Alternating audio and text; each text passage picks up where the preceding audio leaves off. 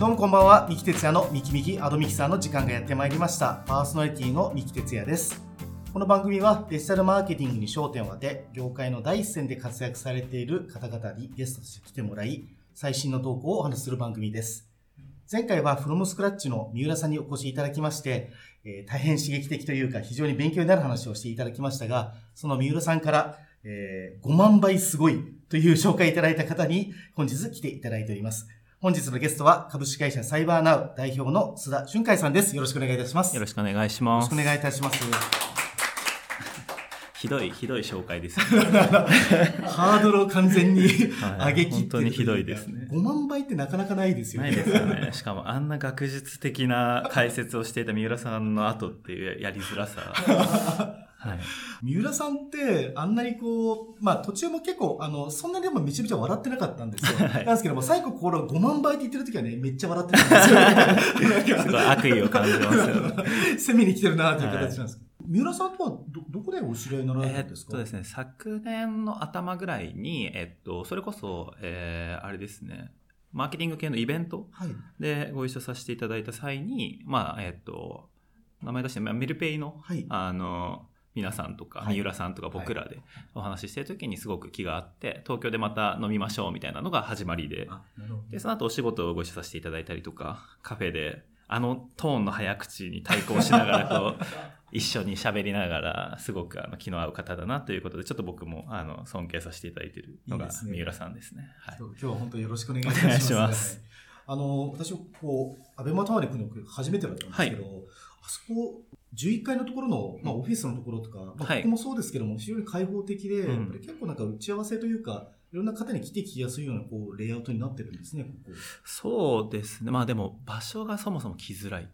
というまあまあちょっと人難の方っていうそうですね。アクセス的にはだいぶ不便になったかなとは思うんですけれども、あのすごいオフィス内は良い環境であの仕事をさせていただいてるなとは思ってますね。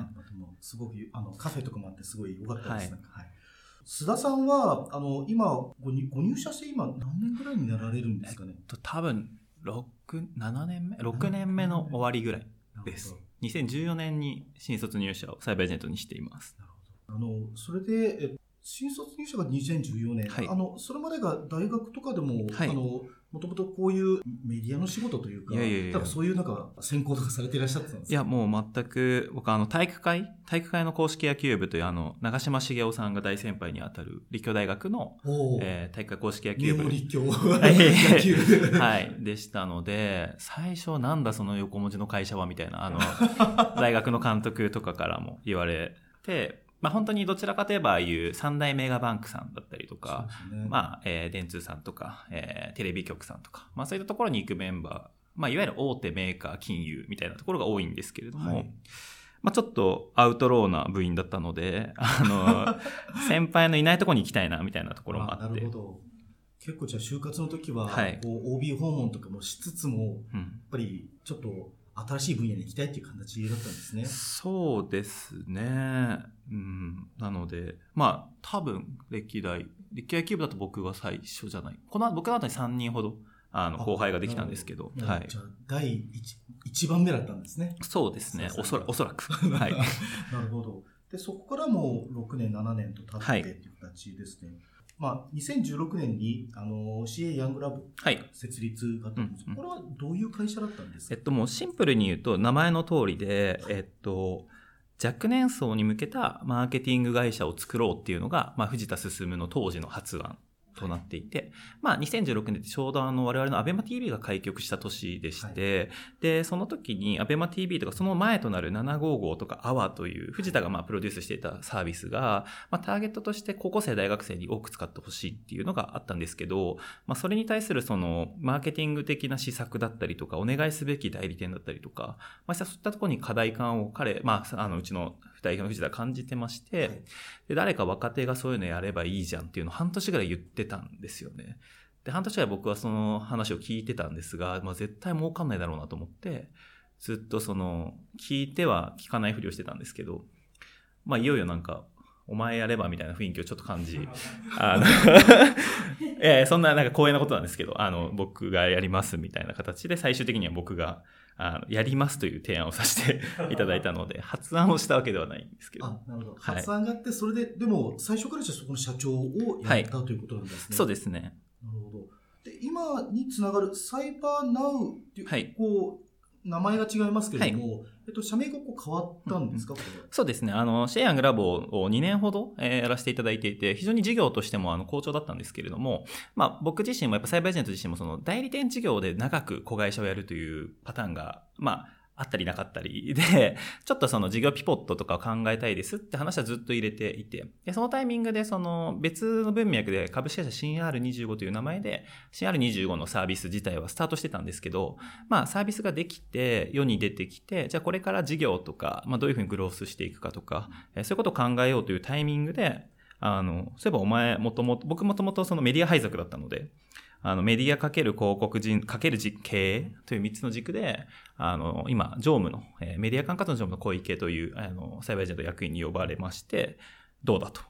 あの提案をいただいたのが最初ですね。なるほど、はい、もうズバリ僕須田さんに聞きたいんですけど、はい、新 アールにじゅうご そもそもなんで買収しようっていうことになったんですか。はいはいはい、えっとですね、厳密に言いますと、あの事業譲渡の相談を、えっと、弊社のまあ役員の方に入ったっていうのがまあきっかけではありまして、はい、なので買収しようと思ったとかいうよりかは、まあご提案があったことに対して、まあ、サイバーエージェントグループとしてまあやるという判断が最初に決まったっていうのがまあ前提としてありまして、でその後にあのまあ新 R、 そもそも名前を全く変えるみたいなアイディアもあったんですけど、まあ、新 アールにじゅうご という名前でスタートをして、えー、まあ今があるというような形ですね。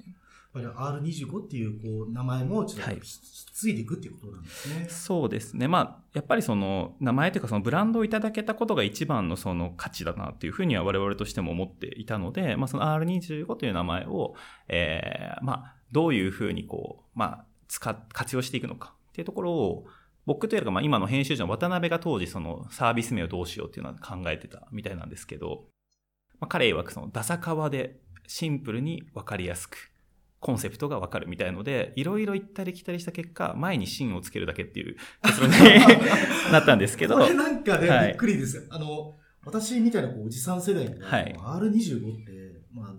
ズバリよく読んでいたので、うんはいはい、僕なんかはこう駅とかでよく撮っていた人なんで、うんはい、それが新しく生まれ変わるってなんか、ねうん、全く最新イメージは分からなかったんですけど、はいはい、でもやっぱり名前を変えなかったんですね、なんかね、それは。そうですね、まあでも当時は葛藤というかどうしようっていうのがあったみたいなんですが、まあ、今となれば本当にその名前を残しながらも我々っぽい新しさをあの表現できるサービス名になってよかったなっていうのは今思うとはい思いますね。いいですね。あのこれもこれもズバリなんですけども、はい、結構今メディアをやるって厳しい時代だと思うんですね。はい、それは厳しいとは 思, 思わなかったですか。なんかいや思いました。ズバリ。だからあえて厳しいところに行くってなんかそれも不思議な感じ。何に勝機を見出したんですか。いや今もまだ見えてなくてですね。えあの勝機を探している最中というのが正直ですが。ですし、まあ、その代表の話をいただいた時も、まあ、裏裏で断りかけたというのが正直なところです。そうなんですね。きついなって思ったのは正直な感想でした。まあでもこうチャレンジしてみようと思ったのは、うん、何かしらこれはいけるっていうところがなんかあったんですけど、なんかもしどういうところが、はい、例えばこう前からこう アールにじゅうご ってなんかあったので、うん、なんか何を変えていこうとか思ったんですか。あー、えっとですね、まずそのやってみようと決心の個人的な部分で言うと、あの僕個人は結構その提案されてうってなったことの方が自分のその成果としては出ることが多くて、なので我々のその担当常務の小池からはお前は毒まんじゅう担当っていうあだ名をいただいてるんですけど、食わされるなので過去のその抜擢とか、まあ、子会社自体もその先ほど経緯を言いましたが、うん、うーんって言ってた時の方が結構チャンスがあったので、まあ、今回もその流れかなと思ったというのは一つあって、でサービスとしてはえっとあんまりなかったんですけど、最近ですね逆にむしろその後付け的にあのこういう価値が見出せそうだなとか、最近はこういう賞賛があり得るかもなというのがようやく見えてきたという形で、あのこれが結構よく言われるリクルートさんのあの事業の開発パターンとサイバーエージェントの事業の開発パターンの違いと言われるんですが、リクルートさんは結構事前にフィジビリティを重ねて勝てるとなったら新規事業を始めるケースが多い。まあ、どちらかといえば傾向でいうと。サイバーエージェントの場合は、まあ、テーマと人が決まったらやっちゃえっていう文化結構あって。なので、あんまりその賞賛を見込んで事業とか会社が始まるってことは、あんまないんじゃないかなと思ってますね。なるほど。なんか、それってもしかしたらじゃあ、だからこそ、はい、あまり競争相手がいない分野でも行ってしまうというところだったりとかいうことですよね。うん、そうですね。なのでちょっと、まあ、僕のその前の子会社の時は決議された夜に藤田にあのピポットはいつでもしていいからっていう、そのこれからそのそのテーマで会社やるよって決まった夜にあのピポットはお前のタイミングでいつでもしろと。まあ、ただなんかそのやっぱ若者、まあ若手がドメインを決めて走り出してしまうことが大事だと。まあ、サイバーエージェントがやっぱりピポットの歴史で生まれている会社なので、確かにあのその中で試行錯誤しながら経営陣で意思決定をして事業の方向性とか商機は見出していきなさいっていうメッセージだったんですけど、いや初日に初日っていうかまだあのできてもないのにピポッと言うみたいなのを正直思ったんですけどまあそういう感覚なので、あのスタートは僕というか渡辺とか他の今のいるメンバーで始まったんですけど、多分感覚値は近いんじゃないかなと。 アールにじゅうご のまあリバイバルをやるというテーマが決まったものの、どうやろうとかはあの降ってきちゃってどうしようってみんなで考えたっていうのが最初ですね。なるほど。はい、渡辺さんとは設立当初からずっとご一緒だったんですか？はい、いや、えっと、先に、えっと、渡辺とまた別のメンバーとか、あと当時はその旧 アールにじゅうご のメンバーの方も何人かあの会社ごと移動してくれてたりもしたので。なるほど。いただいたんですね。そうですね。はい、なので最初はその本当にサービス作り、開発人と編集体制のみでスタートをした。なので事業サイドとかはいなかった状態で始まったんですけど、まあ、なので最初はそのどういうサービスにするのかとかどういう開発を入れるのかというあのそこの部分のみだったので、僕のようなそのビジネスパートビジネスパートってよくサイバーエージェントで言うんですけど、ビジネス職の人間はそんなに多くはなくて、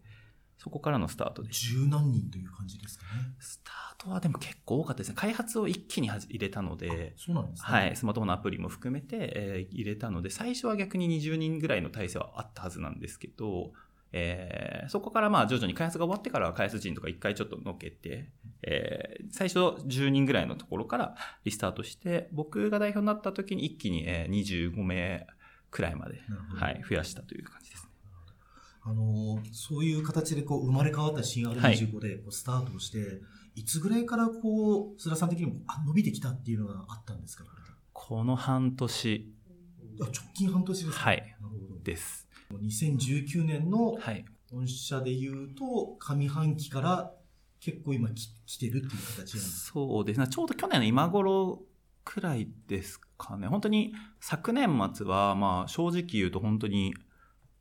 倒産というか、その畳むことすら考えたというか、クローズ、僕らの表現で言うと、クローズするか、商機を見出すかみたいなくらいの、あの、瀬戸際だったので。生々しいですね。はい、生々しいです。生々しいです。クローズ、そんなことが。やっぱり、そのサイバーエージェントは、その、子会社とか新サービスをいっぱい出す分、やっぱりすごく早くクローズする会社でもあるので、まあ、いわゆるその、えー、撤退基準と呼ばれるような、はい、あの、ものもあるんですけど、それがまさにそのさんがつだったんですね。で、そのさんがつに超えられるかという、あの、タイミングを、まあ、僕が最初にその代表になって乗り越えなければいけないミッションではあったので、あの、クローズしたいというつもりではなくて、あ、これ、やらないとって思って、年末年始は、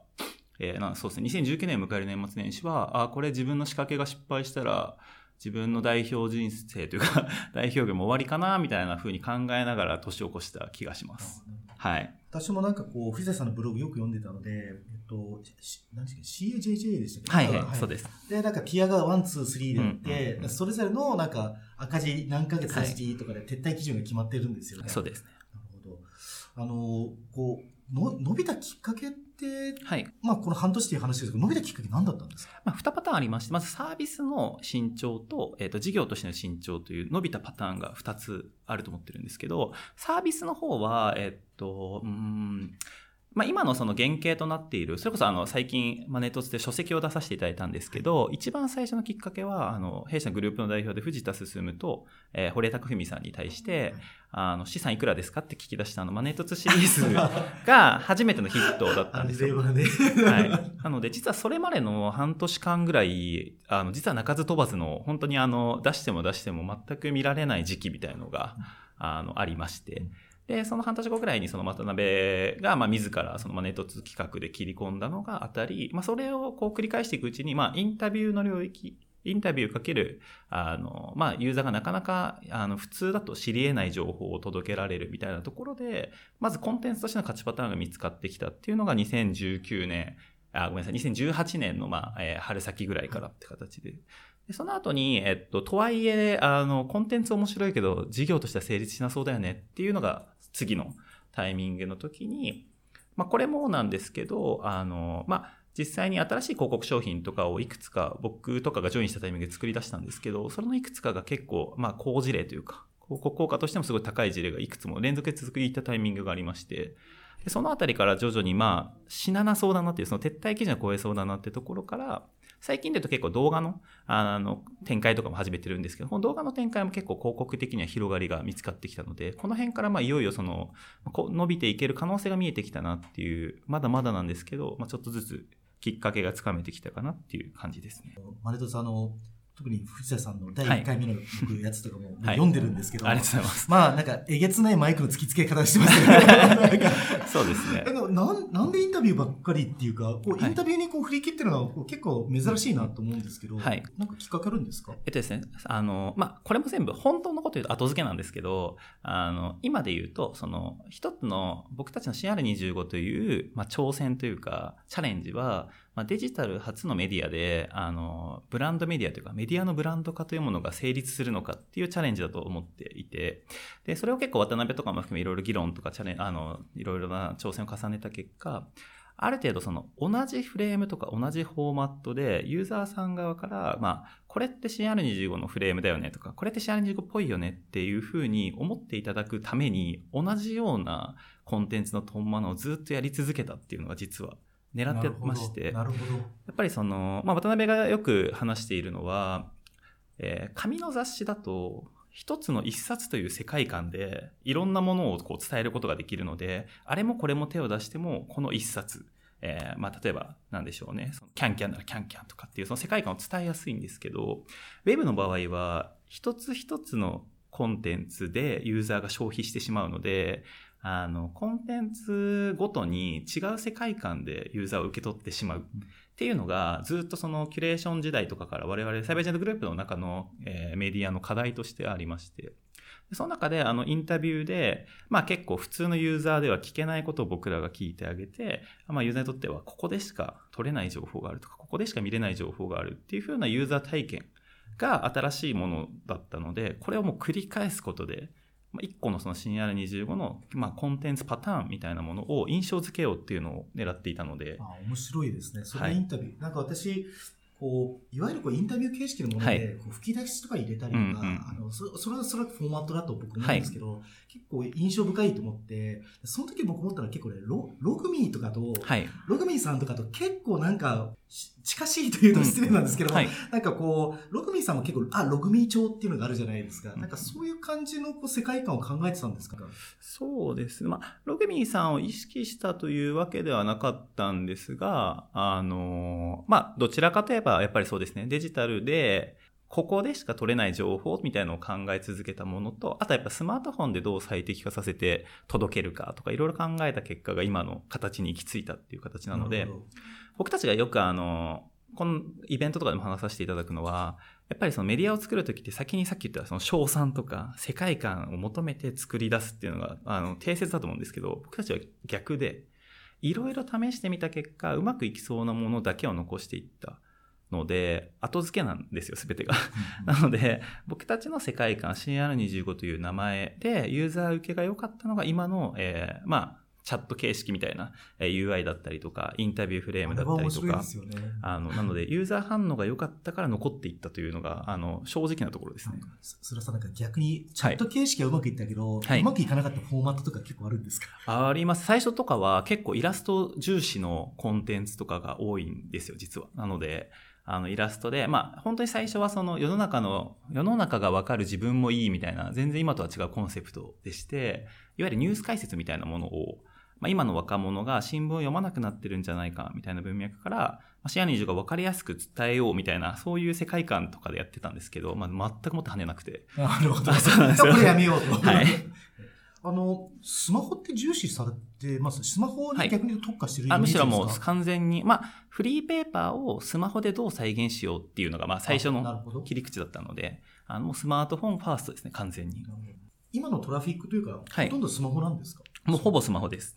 あえてこうこうじゃあこういろんなこう ユーアイ とか ユーエックス とかも、はい、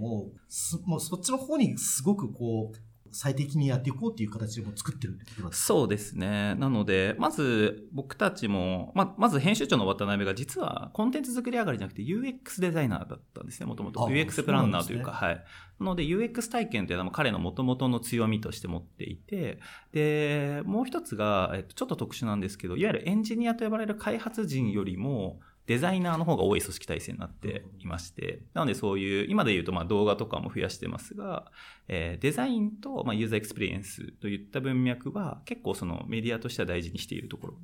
あの、まあサイバーエージェントグループというのもあって、えー、そういう、まあデジタル、インターネットでの開発力っていう部分ではこだわっているところではありますね。デザイナーさんから編集長になる、はい、なんか面白いキャリアですね。あ、デザイナーではないんですけど、えっと、いわゆるサービスの ユーエックス 構造を考えたりするようなあの職種だったので、そこからっていうことですね。はい、あの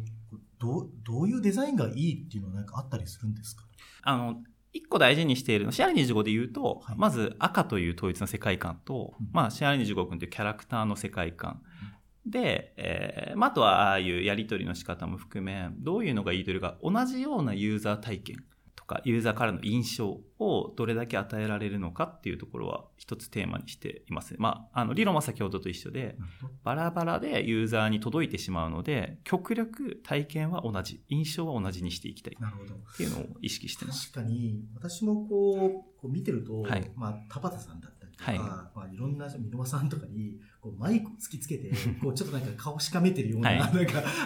あああいう感じですか？はい、そう、まあ、それも含めですね。なので、まあ、さっきもそのスマホにって言いましたが、最初はその駅のラックを エスエヌエス に転換できるか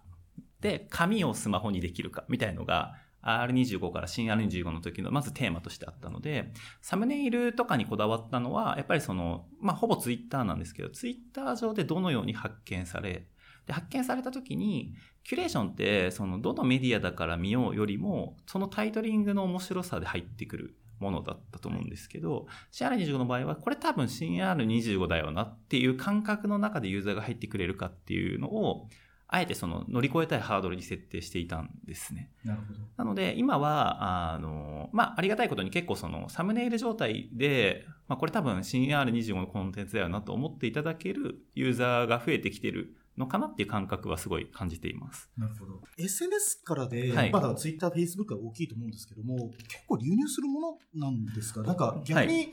こうキュレーションにどんどん出していくということを考えたりとかしなかったんですか？えっとですね、まあ、えっと僕たち自体が結構そのキュレーションメディア、まあ過去にそのいろいろキュレーションってマーケット的にあったんですけれども、はい、今あの僕らはそのスマートニュースさんとかグノシーさんはむしろニュースプラットフォームって、まあ、ヤフーさんとかと同じ立て付けで考えているんですが、まあ、いわゆるそのキュレーションコンテンツみたいなのでの僕たちがそのうまくいかなかったなっていうふうにあの反省しているところが、まさにそういう ピーブイ とかいわゆる月間の ユーユーエス、エムエーユー とか エムユービー と呼ばれるものを伸ばすためにいろんなニュースプラットフォームで流入を取れたとしても、あのさっきから言っているそのこのブランドの商品だとかこのメディアのコンテンツだっていうふうに思っていただけることがほぼなかったんですね。そうなんですね。はい。なので、そ、そうなんだ。いや、逆、はい、まあ、逆に、もちろんわかんないですけど、はい、スマニュー系で仮に、新 アールにじゅうご、田畑さん出るだと、うんうん、新 アールにじゅうご って覚えてもらえそうな気はしたんですけど、はい、そうでもない。はい。まあ、今の新 アールにじゅうご だと、割とその、フォーマットとかが結構特色化されてきたので、あのすごくプラットフォームさんからの流入でもあの印象づくことはできたんですけど、当時そのキュレーションがまあうまくいかなくてシェアレンジを立ち上げようって言った時には、やっぱりそのまあ言っちゃうと結構月間数千万単位の エムエーユー とかがキュレーションを合わせるといっぱいあるものもあったんですけど、えっと、そのメディアでタイアップをしたりとか、例えばそのメディアに出たいと言ってくれる方だったりとか、そういったものをほとんど作ることができなくて、なるほど。あ、これは多分、えー、いわゆる エムエーユー とか ピーブイ みたいなものを追い求めているだけではウェブメディアのブランド化というかそういったものはできないので、えー、どうしてもそうなると苦しくなってきて、まあ、頑張ってバナーいっぱい入れて、クリックの シーピーシー で稼いで、みたいな、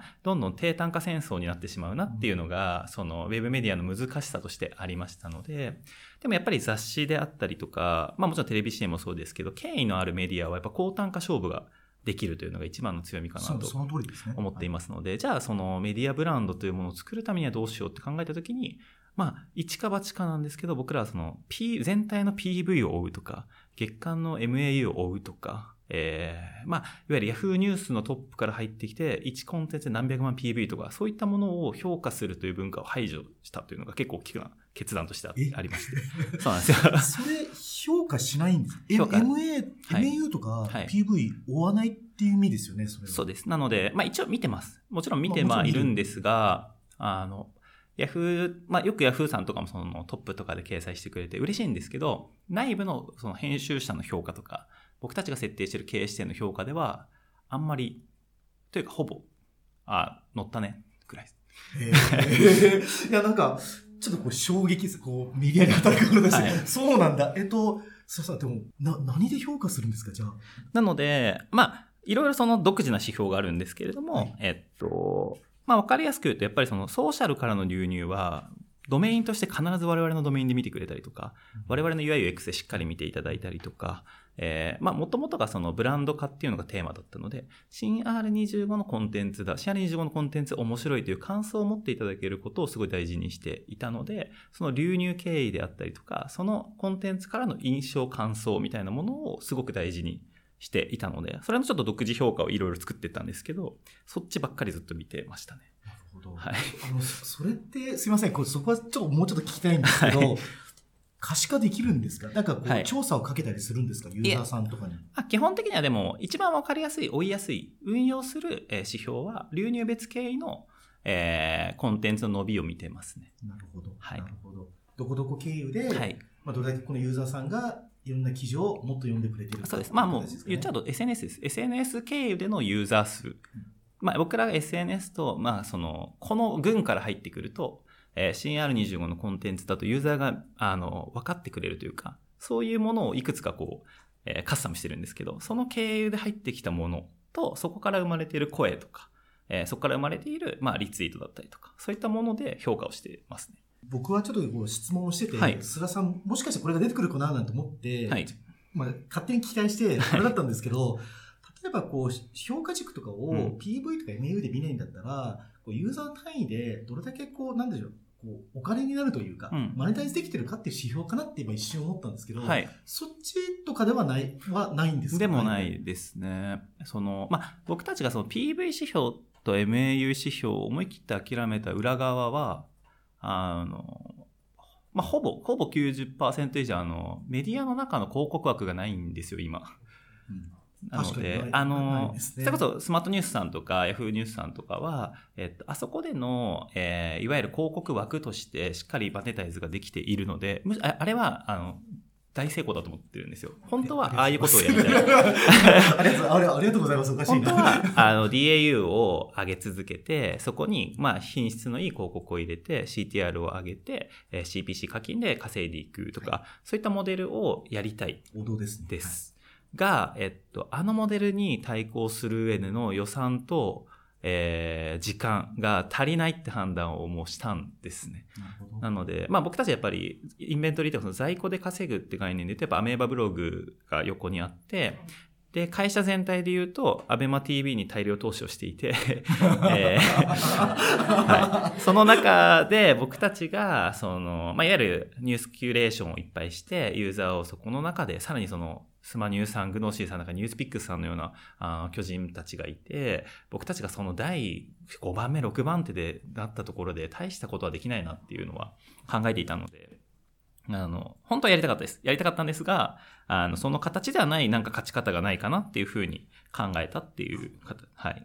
須田さん、いでは今の収益源ってメインは何になるんですか？はい、今は大きく言うと、一つはまずあの記事でやってるタイアップのコンテンツと、あとはそのコンテンツを元にしたネットワーク事業みたいなことをやらせていただいてますね。コンテンツを元にしたネットワーク事業、は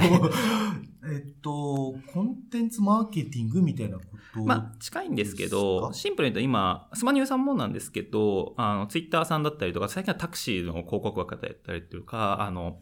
広告のいわゆるその、えー、在庫自体はすごく世の中には溢れているんですが、そこの中でスマホナイズされていて、えー、届けたいユーザーに届けたい情報として届ける広告のクリエイティブとかコンテンツ自体というものの方が不足しているなっていうふうに感じていたんですね。なるほど。なので、それは確かに。はい。なので、まあ今最近その Yahoo さんとの共同メニューだったりとか、タクシーとの共同メニュー、まあグロスさんとかの共同メニューとかをリリースさせていただいてるんですが、あれはその枠の中でいかに変化をつけられるか、あの、っていうところはあるかなと思っていたので、僕たちの場合特にツイッター参加の流入とかも多かったので、あの、その在庫自体は、えー、もう、プラットフォーマーさんにお願いをして、ただコンテンツとしてのパフォーマンス、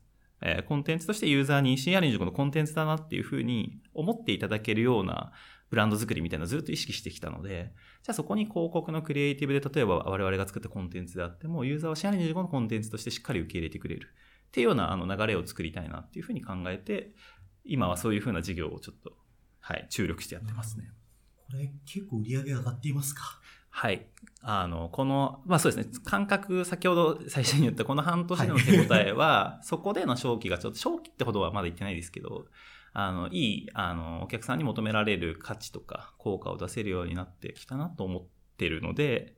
はい。まあ、業績にはつながってるなと。そうですね。はい。いろいろとこう、つながってくるんですけど、はい、私も去年のじゅういちがつに、はい、こうたまたま、こう本当にこう、その時は新 アールにじゅうご と僕意識してなかったんですけども、はい、僕投資とかが大好きで、はい、こう Facebook 経由で見た記事で、うんうんうん、こう田畑さんがこう名前出しちゃうとこう、はい、大和投信さんとかのアイフリーレバレッジっていうこうものの割と最近の、はいはい、あれのこうガチンコ対談記事みたいなのをやっていて、うんうんうん、僕最初 ピーアール 記事って気づかなかったんですよ、はい、すごい面白くて、うんうん、去年多分見た記事の中で一番面白くて、はいはいはい、あのでもあれ ピーアール 記事だったんですよ、はい、そうです。 で, でもでも気づかなくて、はい、でああいう制作されてるのがうまくいってるんですね、やっぱり。そうですね、あの僕たち実はその気づかないというところをあの誤認のないように伝えたいんですけど、僕たちは広告の案件をど真ん中にやることで広告が気づかなくなるっていう、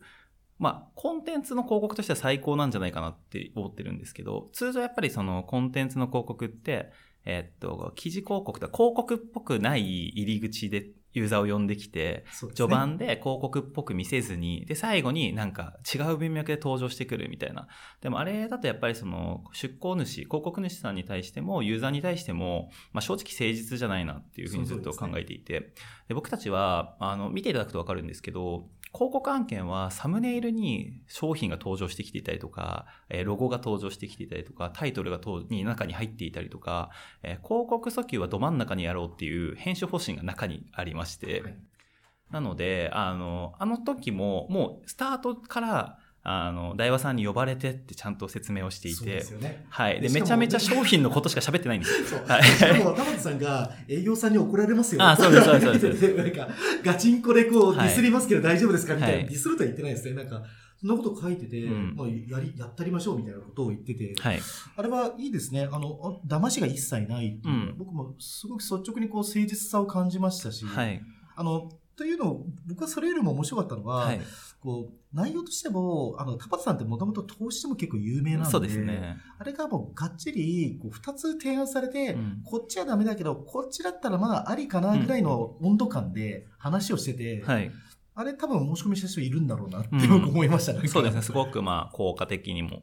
良かったというご報告いただいたりとか、あと、ああいったその僕たちが普段登場してくれてる方々を起用させていただいてやる広告展開というのの、まあ、走りが堀江貴文さんだったので、ああ、そうなんですね。はい。なので、うん、まあ、そもそも堀江さんだったので、あの、何を言われるかわからないというか、あの、アンコントローラブルですよね。あ、そうです、そうです。普段僕らがご一緒させていただいている方々が、やっぱり率直な物言いというか、ストレートな表現をすることで、やっぱりそのユーザー好感度が高い方々が多いので、広告だからといって、その、寄り添いすぎてしまうことは誰も得しないなというのが分かって、ね、忖度入れないですね、はい、そこはいたので、ただ、えっと、ちょっと違うなと思うのは、僕以前そのインフルエンサー系とか YouTuber のマーケティングとかその若者マーケの時やってたんですけど、はい、あくまでとはいえ僕たちがメディアとして編集権だったりとか、まあもちろんメディアの中でのコントロールできる部分とかを持っていたりするので、いわゆる YouTuber インフルエンサーマーケティングにある炎上みたいな、その言いたくないことを言われてしまったとか、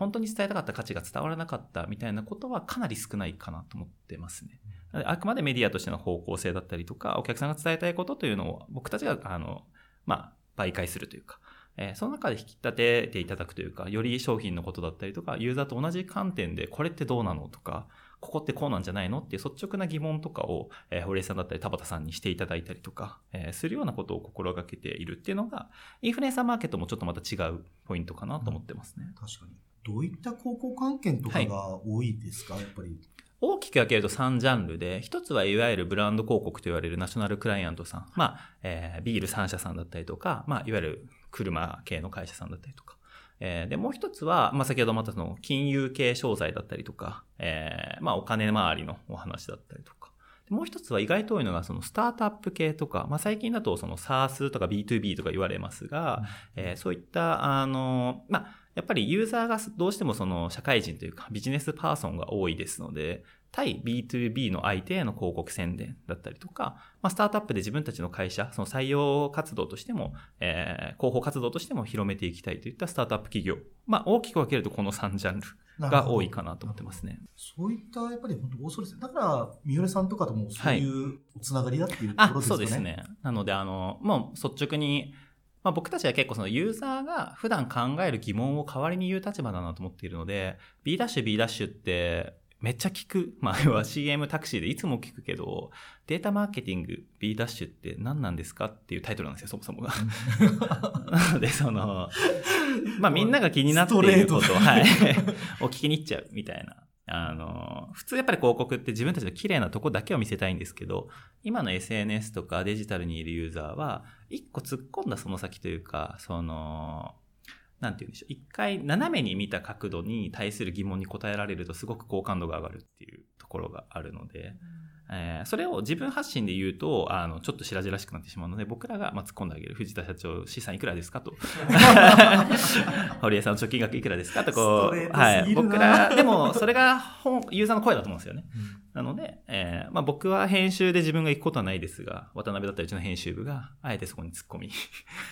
あのまあ、よく社内で言ってるのはその登場してくれてる方ではなくて、僕らの編集部とかインタビュアーにユーザーの気持ちを投下させようっていうのがあって、なのでえっと共感ポイントを演者の喋っている話してくださってる方ではなくて、えっとインタビュアーの方にユーザーが寄り添えるようにしているのですね。あの見ていただいたコンテンツは田畑さんとクライアントだったので、田畑さんの方にユーザー強化を持たせたいんですよ。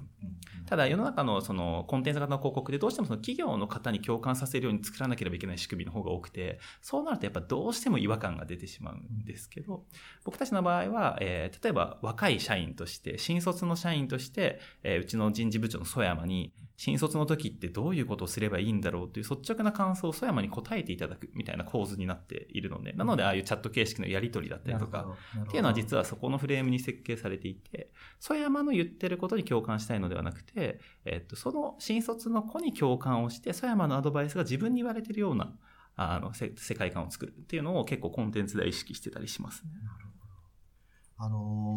こう仕事とかお金の話が結構記事的、コンテンツ的にも多いとは思ってるんですけども、うん、これは何か理由あったりするんですか？ あ, ありますね。えっと、僕たちが、まあ、結構編集方針とか編集えー、なんだ編集方針かがいくつかあるんですけど、はい、一番の今テーマとなっているのは結構その僕もそうなんですけど、やっぱり今、まあ、アールにじゅうご って言ってるぐらいなので若いビジネスパーソンとか若者、えー、と呼ばれる面々、ただ正直よんじゅうごぐらいまで全然範囲内なのかなと思ってるんですけど、まあ、今働き方改革とか、まあ、転職副業、まあ、あとは起業のハードルが下がってたりとか、まあ、いろんな選択肢が広がってきていて、で生き方としても結構そのまあ、貯蓄、投資、まあもう、えー、そっかの話題ですね。はい。まあ自分の時には、あの、税金では暮らせないんじゃないかみたいな話だったりとか、そういう生き方と働き方の選択肢が増えてしまっている分、そこに対する、その、まあ、よりどころとなるような情報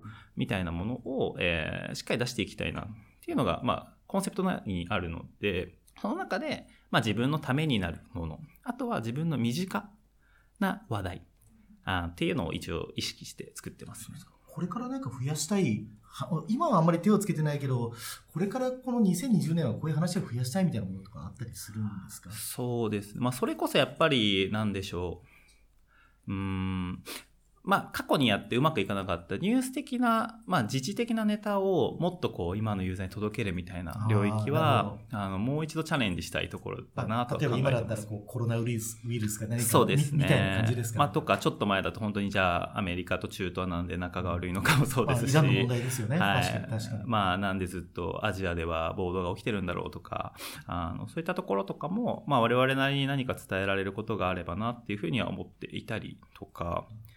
あとはまだまだ今の僕たちのコンテンツ自体の広がりとか幅とか、あと映像で伝えるとか、あの手法の方にはいくらでもまだやれることがあるので、そこはもっともっとあの広げていきたいところですね。ちょっとキャスティングの話もう一回一応聞きたかったんですけども、はい、キャスティングっていつもどうやってもう企画というかキャスティングもどうやって決めているんですか？はい、一番は、えっと、まずはユーザーに伝えたいこと、僕たちが伝えたいことというのが最初にありまして、はい、最後に誰に伝えていただくのがベストなのかっていうところで最終的なキャストというかアサインをさせていただくっていうケースが多いんですけれども、まあ、最近だとありがたいことにその、まあ、こういうテーマで話したいんだけどって言ってくださる方とかも増えてきたりとか、あの、まあ、広告であればお客様からまあこういう人となんかこううまく組めないかっていう相談をいただいたりとか、まあ、多種多様にはなってきてるかなと。はい、最近こう出演頻度の高い演者さんとかってあの、須田さんのおすすめの方とかいます？なんか、まあ、この人は、いや、おすすめとか言えないから、なんか、いや、ここは増えてるな、みたいな。増えてる。どうですかね。でもなんかその、まあ、大きくでもあれですね、普段その、結構逆にデジタルのメディアで、僕たち新アールにじゅうごレギュラーズって呼ばせていただいている方が何人か、えー、います、いるんですけど、同じ方に何度も何度も取材に行くって実はあんまりないんですよ。あ、意外にも、はい、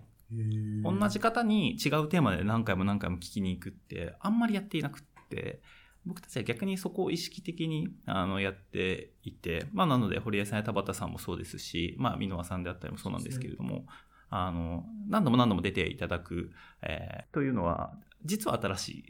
と思ってやっているので、どちらかというとそういう何回うちに出てもいろんなそのテーマでいろんなユーザーにとってのあの気づきとなるコンテンツを提供していただけるというか、まあ、お話をいただける方をまあ増やしていきたいなというふうには考えてます。ありがとうございます。はい、今後に向けて、はい、こう新 アールにじゅうご をまあこういうふうにしていきたいという何かこうお考えというか、はい、目標みたいなものってありますか？まあ、まずは最初に言ってたそのテーマである、まあ、デジタル初のそのメディアブランドっていうのが本当にできるのかっていう挑戦は今後もしていかないとなっていうふうに思っていますし、で先ほども言ったやっぱり今後まあ、えー、働き方、生き方みたいなものが本当にやっぱ広がってきてますし、僕個人ももう不安のさなかではあったりするので、あの、はい、あの、そういった、まあ、あの、身近なテーマ、自分に活かせるテーマとかを、あの、届けていきたいなっていうのと、まあ、あとは、ちょっとこれは本当に、あの、おこがましいんですけど、あ、いい、どうぞ。あの、先日、あの、西野さんとか、キンコングの西野さんとか、箕輪さんも発言してくれてたんですけど、やっぱり今のメディアって、こう、人の、まあ、ネガティブなとことか、まあ、あまり良くない情報とかを、こう、取り上げることで、まあ、数字を伸ばしていたりとか、あの、どうしてもちょっとその偏見とか、まあ、悪口みたいなものもソーシャルだと溢れてしまう時代なんですけど、我々結構そのサムネイルとかタイトルは尖ってるんですけど、出してるコンテンツは必ずそのポジティブに消化してもらえるかっていうのが世に出す前に必ずチェックがあるんですよ。なのでそういうその、まあ、どうしても人の弱みの部分をつけ込むのではなくて、こうポジティブに伝えていきたい、もっと世の中の情報をこうポジティブに伝えてもあの多くの人に好んでもらえるみたいな、そのメディア業界全体 の, その情報自体をもっと明るいものにしていきたいなっていうのはあの大義としてはありますね。はい、あと皆様の方で本も出されているので、はい、もしよければぜひ本のご紹介なんかいただけたらな、はいはいあのそうですね、あの先ほどから何度も出てきましたマネトツというあのうちの藤田とかの資産学を聞きに行ったことがテーマになった、まあ、連載シリーズ の, あのマネトツという、えー、書籍がですね、マネトツお金を増やす、えー何でしたっけ、あ、お金を増やす最強の思考というタイトルの書籍がいちがつじゅうろくにち、えー、先週ですかね、えー、発売されましたので、あのぜひあの、まあ、正直言うとですね、ほぼデジタルでも見れるんですけれどもあ、これ一応 Kindle 版もああえっとですね、我々のコンテンツを書籍化させていただいたものなので、えっと、中で見れるものと書籍でしか見れないコンテンツがあの中であったりするので、あのでその書籍でしか見れない箕輪さんのインタビューとかもすごくいい内容なので、うん、あのそういうものは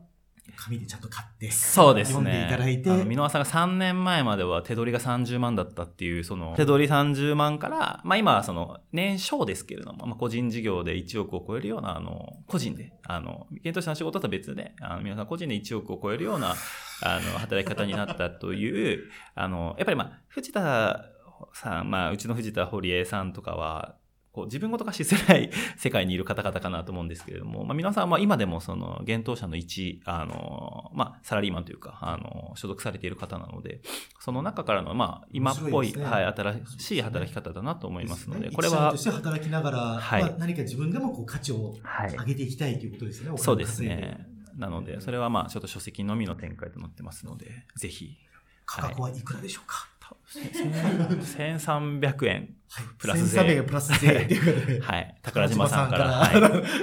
絶賛発売中でございますので、はい、よろしくお願いいたします。よろしくお願いします。はい、ではですね、あのこちらの番組のこう一つの特徴なんですけども、次回のゲストを、はい、今回のゲストの方にご紹介いただくという、はい、まあ、テレフォンショッキング的な、うん、あのバトンタッチ形式でやっていまして、はい、須田さん早速ですけど、はい、次回のお友達の方をご紹介いただきたいんですけど、はい、えーっとですね、僕と同い年であの会社を経営していまして、今 エスエヌエス 界とかだとかなりあの有名な、えー、株式会社バズの、えー、森社長と、えー、ご紹介させていただければなと思ってます。ありがとうございます。はい、今毎年なんですね。そうなんですよ。今年さんじゅうお互いを迎え、もう本当に昔からの中ではあるんですけど、あの本当に僕らの世代は彼以上に炎上したやつがいるのかなってぐらいあのだから、ね、そういう経験も踏まえて、でもそれでもあの会社をあのしっかり持たせて、今では全然そういうまた違う分野であのずっと若者へのヒットコンテンツみたいなのを生み出し続けている、えー、バズさんの森くんにあのぜひ登場いただきたいなと思いますので、楽しみですよ本当に、はい、ありがとうございます。僕よりもさらにごまんばい面白いこれこれこれこれは一回ここで止めようごまんばいごまんばいだとそうですね、そうです。いやでも本当に楽しみです、はい、ありがとうございます。はい、ありがとうございます。では須田さん、最後にリスナーの方に一言何かあれば、はい、ぜひともお願いいたします。そうですね、あの僕僕たちもまだまだあの シーアールにじゅうご 代まだ挑戦中のメディアではあるんですけれども、えー、まあ今いろんなことがある中ではあるんですけれども、少しでもちょっと世の中にあの、まあ、明るい情報だったりとか、あの前向きに仕事とか働くことにあの取り組めるような、えー、世の中を作っていきたいなっていう風でやっていますので、あのもちろんいろいろ言いたいことがあるのもわかるんですけれどもあの、まあ、そういう明るいあの情報をですね、みんなで発信していって、まあ、少しでもあの世の中が明るくなるような取り組みをみんなでしていきたいなと思ってますの で, です、はい、あの今後ともあの応援、まあ、ご支援いろいろいただければなと、はい、思っております、はいはい、ありがとうございました。では本日のゲストは株式会社サイバーナウの須田俊海さんでした。ありがとうございました。ではまた次回もお会いしましょう。